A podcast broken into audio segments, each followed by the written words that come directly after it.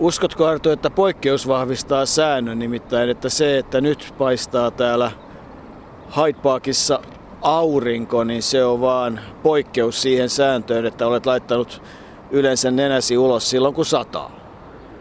Uskon, että vahvistaa säännön, mutta ei se sitä kovin pitkäksi aikaa vahvista. Huomenna sataa taas.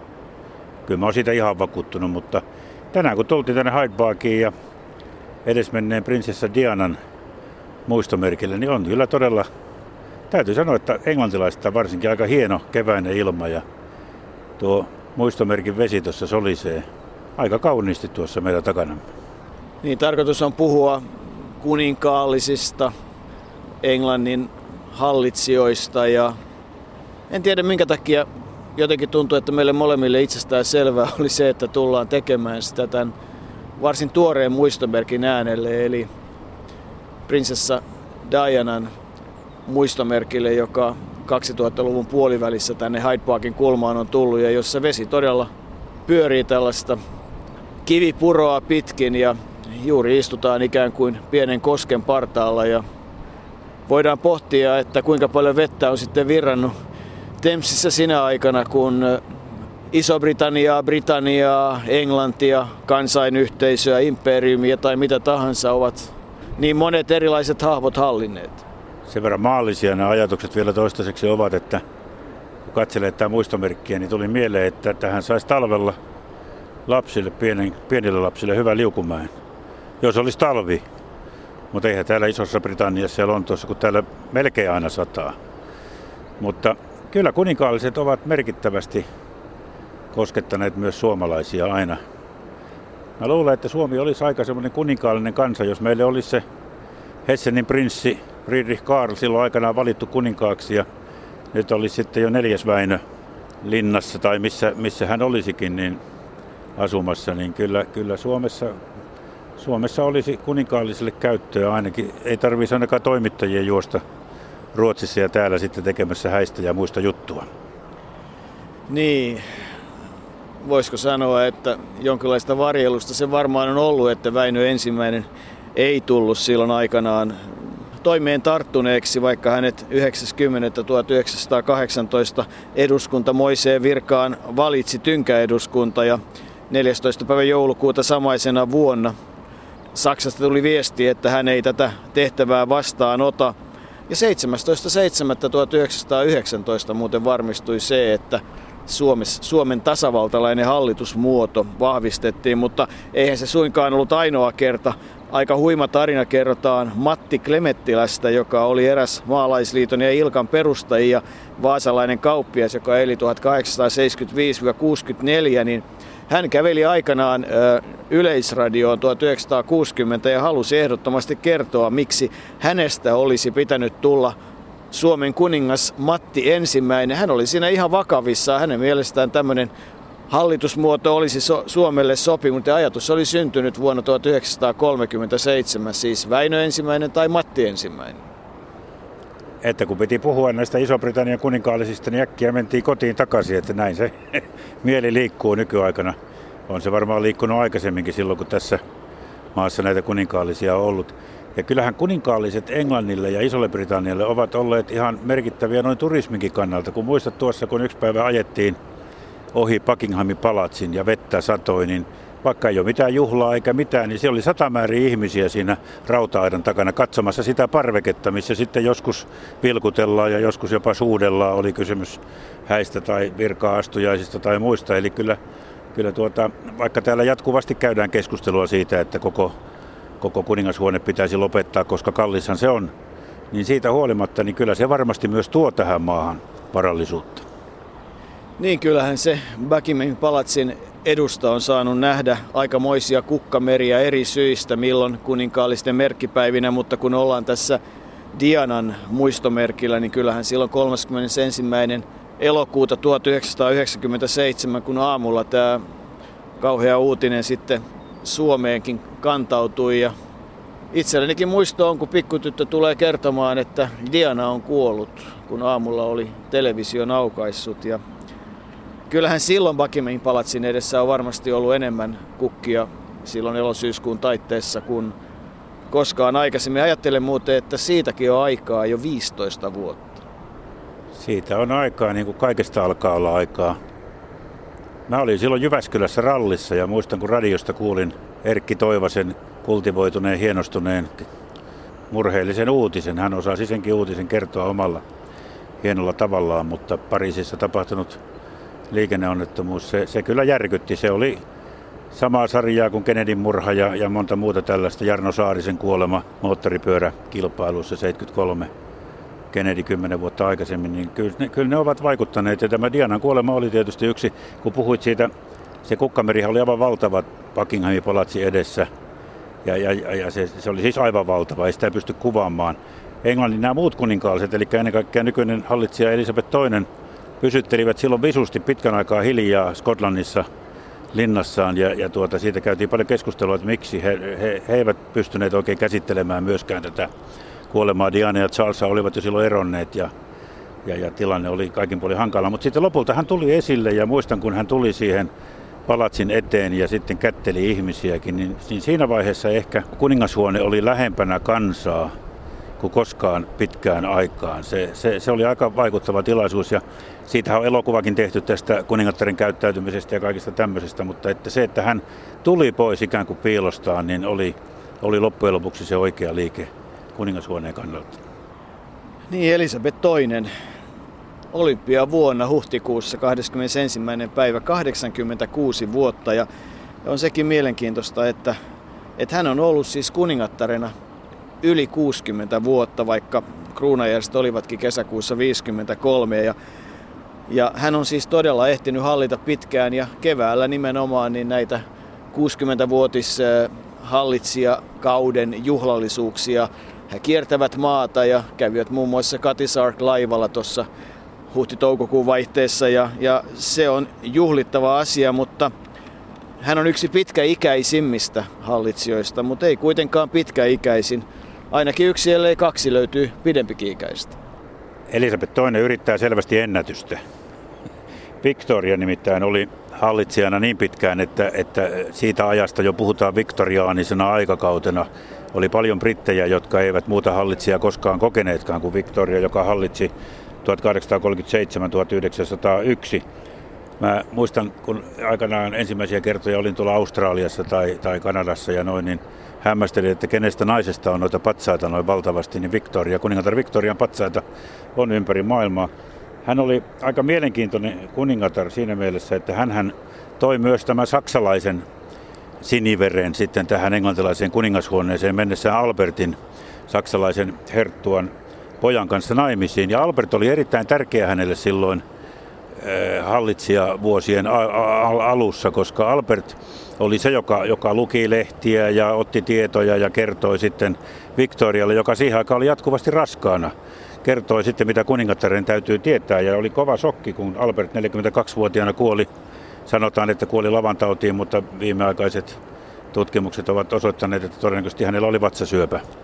Ja, ja sen jälkeen hän oli sitten, Victoria oli leski, leskenä 40 vuotta, jopa erakoitui siinä välillä, oli hyvin kaukainenkin alamaisilleen alettiin, alkoi tulla jo semmoisia vitsikuvia lehteen tyhjistä, tyhjästä valtaistuimesta, kun Victoria ei näkynyt. Mutta mitä pitemmälle Victoria hallitsi, niin sen, sen vahvemmaksi kuningashuone kuitenkin hänen kauttaan muuttui. Se oli silloin 1800-luvun alussa tasavaltakeskustelu oli aika voimakasta, mutta kun 1901, kun Victoria kuoli ja, ja, ja, ja tuota, lopetti niin se, luonnollisesti hallitsemisen, niin silloin arvo oli vuosien myötä noussut jo aika vahvaksi. Eli silloin elettiin kuningashuoneessa tämmöistä, sanotaan nyt sitten vahvaa, vahvaa aikaa. Hänen jälkeensä Edward 7 otti vallan, sitten Yrjö 5, Edward 8, joka itse asiassa koskaan ei sitten kruunua ottanut, Yrjö 6 ja sen jälkeen sitten Elisabeth II, joka on, joka on siis 40. monarkki sitten Wilhelm valloittajan. Ja kun puhuit noista, tuosta viktorianisesta ajasta, niin oikeastaan kai nämä aikakaudet tässä keskiajan jälkeisessä brittiläisessä historiassa, niin voidaan jakaa Tudorien aikaa, joka oli 1485-1603. Sitten oli reilun sadan vuoden ajan Stuartien aika, taas reilun sadan vuoden ajan Yrjöjen aika ja sitten Victorianin aika. Ja, ja nyt todella kuningatar Elisabeth II hallitsee, mutta se mikä on mielenkiintoista on se, että, että hän ei ole ihan vähäpätöinen hallitsija, nimittäin kun brittiläisestä imperiumista on kehittynyt kansainyhteisö, jossa tällä hetkellä on 54 valtiota, niin enemmän tai vähemmän Elisabeth on siis 54 valtion hallitsija. Ja, ja ehkä sitä asiaa kuvaa, kun mennään urheilusta, haetaan aasinsilta, että aikanaan muistan haastatelleni Colin Jacksonia ja Colin Jackson sitten kertoi, että tai antoi selvästi ymmärtää, että kyllähän nämä EM-kilpailutkin hieno kilpailu on, mutta kyllä olympiakisojen ja maailmanmestaruuskisojen jälkeen tai ehkä jopa siihen väliin, niin hän arvostaa kansanyhteisöjen kisoja kovasti. Näin varmasti oli ja kyllä, kyllä monet, ja nehän olivat kovia kisoja siihen aikaan ja ovat miksei vieläkin. Tuossa kun puhuin siitä ennätyksestä, niin taisi ihan mainitsematta, että tosiaan Victorian hallitsijakausi kesti 64 vuotta ja kun nyt tänä vuonna Elisabeth II on ollut 60 vuotta, niin eihän tässä tarvitse enää kuin 5 vuotta rimpuilla, niin ennätys syntyy. On paljon puhuttu siitä, että antaako hän milloinkaan Charlesille kuninkaan asemaa ja luopuu, mutta ei se ole yleensä tapana ollut, että hallitsija, hallitsija on yleensä hallinnut sinne kuolemaansa saakka ja kyllä todennäköisesti William on sitten seuraava kuningas tässä maassa. Tämän kuningashuoneen sukunimihan on nykyisin Windsor ja sillä on tietysti hauska tausta, koska alun perin se oli tuon Albertin Victorian miehen Saksi Goburg Gotha-suvun haaraa, saksalaista haaraa, mutta ensimmäinen maailmansota, jolloin oli hyvinkin voimakas saksalaismielinen mieliala, niin otettiin tämä Windsorin nimi ja se tuli sen talon mukaan, missä he asuivat, eli sen Windsorin linnan mukaan, missä nytkin kuningatar asuu, paitsi silloin kun hän käy tässä Buckinghamin palatsissa. Buckinghamin palatsi on niin tämmöinen arkiasuntoja ja hallitsijan asuntoja. Aina kun siellä on lippu, niin kuin oli nyt kun ajettiin ohi, niin silloin kuningatar on paikalla. Niin, se on oikeastaan mielenkiintoista, että kolme tärkeää paikkaa kuninkaallisen kuninkaallista kiinnostuneille, tai oikeastaan neljä, no onhan niitä paljon, mutta ehkä neljä tärkeintä, niin, niin tietysti se 1703 perustettu Buckinghamin palatsi, jossa on muuten 19 tapaamishuonetta, 52 makuuhuonetta, 188 makuuhuonetta henkilökunnalle, 92 toimistoa ja 78 kylpyhuonetta ja tärkeä parveke on yksi niistä. No sitten tietysti Westminster Abbey, joka on tietysti se kirkko, joka ennen kaikkea on hautakirkko.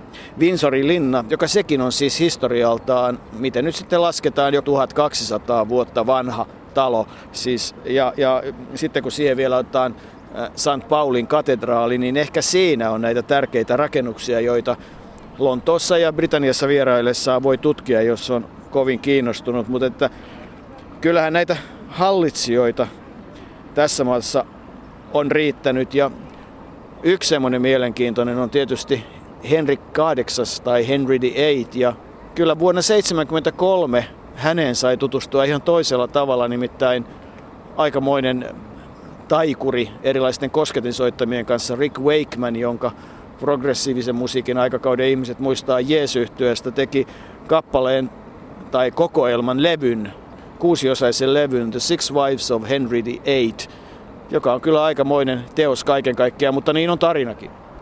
Okei, en, ole, en muista kyllä kuulleeni. Tuli tuota, mutta en ole progressiivisen musiikin tuntia niin kuin sinä. Tuli mieleen tuosta, kun sanoit, että, että Buckinghamin palatsissa on 19 tapaamishuonetta, että jos sinne sopii tapaamiseen, niin sitten pitää tietää huoneen numero, niinkö? Niin, vissiin.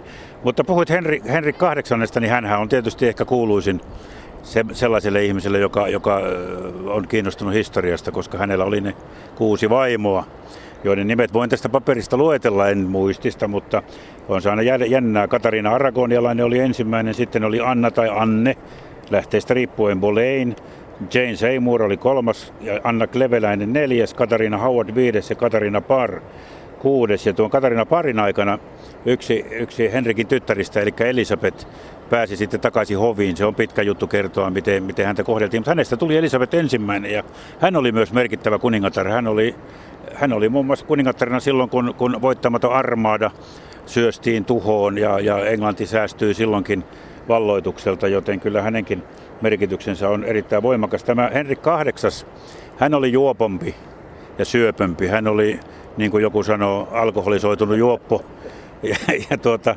käyttäytyi aika, katkaisi välit katoliseen kirkkoon ja just näiden avioliittojensa takia ja teki kaikkea. Kerrotaan, että kuollessaan hän oli, hän painoi 178 kiloa.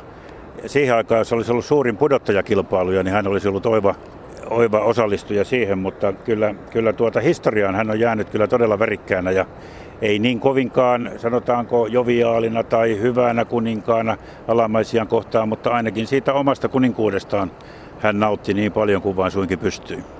Odotin koko ajan, että nimien lisäksi kerrot tavan, jolla vaimot menehtyivät pääpoikki ja niin edelleen. Eli, eli se on julmaa leikkiä ollut kaiken kaikkiaan, mutta että kun on näin kaunis päivä ja toi ruohikko on noin vihreä, niin kyllähän tänne, tänne myös tänne Britanniaan on kehkeytynyt semmoinen uudenlainen talousmonarkki myös, eli, eli myös venäläisiä oligarkkeja. Ja ei tässä vaiheessa voi olla miettimättä sitä, että kun helikopteri on kulkenut tässä Hyde Parkin yläpuolella ja Chelsean omistaja Roman Abramovic on katsellut Chelsealle parempaa harjoituskeskusta ja huomannut tuossa tuon Buckinghamin palatsin ja siinä olevat ruokent, ja todennut, että hei tuo olisi sopiva paikka. Ja sitten kun hänelle vaivihkaa sanottiin, että no, se ei taida olla myytävänä, kun se on kuninkaallista aluetta. Joo, joo, mä ymmärrän. Mitä se maksaa?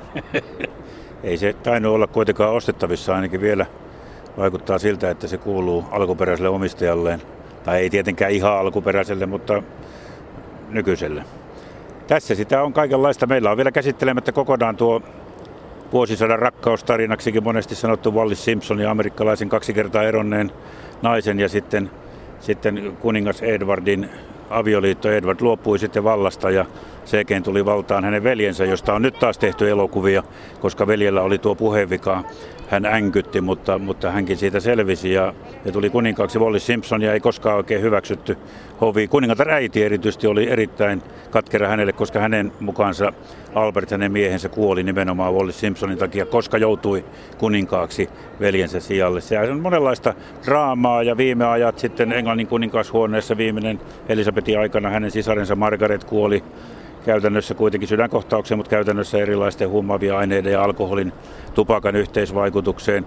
Kaikki Elisabeth toisen lapsista, ainoastaan Edward on avioliitossa, kaikki muut kolme, Anne, Charles ja ja Andrew ovat eronneet ja on ollut kaikenlaisia skandaaleja, mutta sitkeästi tämä kuitenkin tämä kuningashuone vielä on olemassa ja niin kuin alussa tuossa puhuttiin, niin kyllähän tällä, tällä brittien kannalta on se, on se merkitys, että kuninkaallisuus vetää myös turisteja ja ja saan nähdä sitten, mikä tulevaisuudessa on kohtalo. Ylen Eva-arkisto on muuten huima paikka ja kun aloitettiin sieltä Suomesta, niin päätetään Suomeen nimittäin sinä vuonna, kun kuningatar Elisabeth täytti 50 vuotta. Hän vieraili myös Suomessa ja on hienoja filminpätkiä, miten laiva tulee Suomen linnan vierestä ja ammutaan kunnialaukauksia, mutta erityisesti on jäänyt mieleen vierailu Keski-Suomessa ja metsässä. Nimittäin kuningattarelle tarjottiin Suomessa tietysti aitoon tapaan niin muun muassa räiskäleitä ja koskenkorvaa. Ja täytyy sanoa, että kuningatar Elisabetin ilme oli ensimmäisen kerran näkemisen arvolle, kun hänelle tarjottiin metsäkypärää päähän laitettavaksi. Ja toisen kerran siinä vaiheessa, kun hänet pantiin istumaan sen mäntypenkin päälle Jyväskylän seudulla vuonna 1976 lettuja ja koskenkorvaa. Niin huvittavalta kun se tuntuukin, niin olin silloin töissä lehdistön sanomapalvelussa ja laadin juttuja. Olin valtiovierailun toimittajana mukana tällä vierailulla, mutta ainoastaan Helsingin päässä. En sinne Jyväskylään sitten mennyt, joten se ihme jäi näkemättä. Mutta tässä sitä nyt ollaan Dianan muistomerkillä. Se oli traaginen kohtalo ehkä maailman tunnetuimmalle prinsessalle. Niin, mutta kyllähän tämä kaunis paikka on ja kyllä Hyde Parkissa on mukava kulkea ja mikäs näiden kuninkaallisten jalanjälkiä on, on seuratessa. Silloin tulee tutustuneeksi Britannia ja maailman historiaa ihan yhdellä tavalla. Eiköhän lähdet jatkamaan? Mennään jonnekin.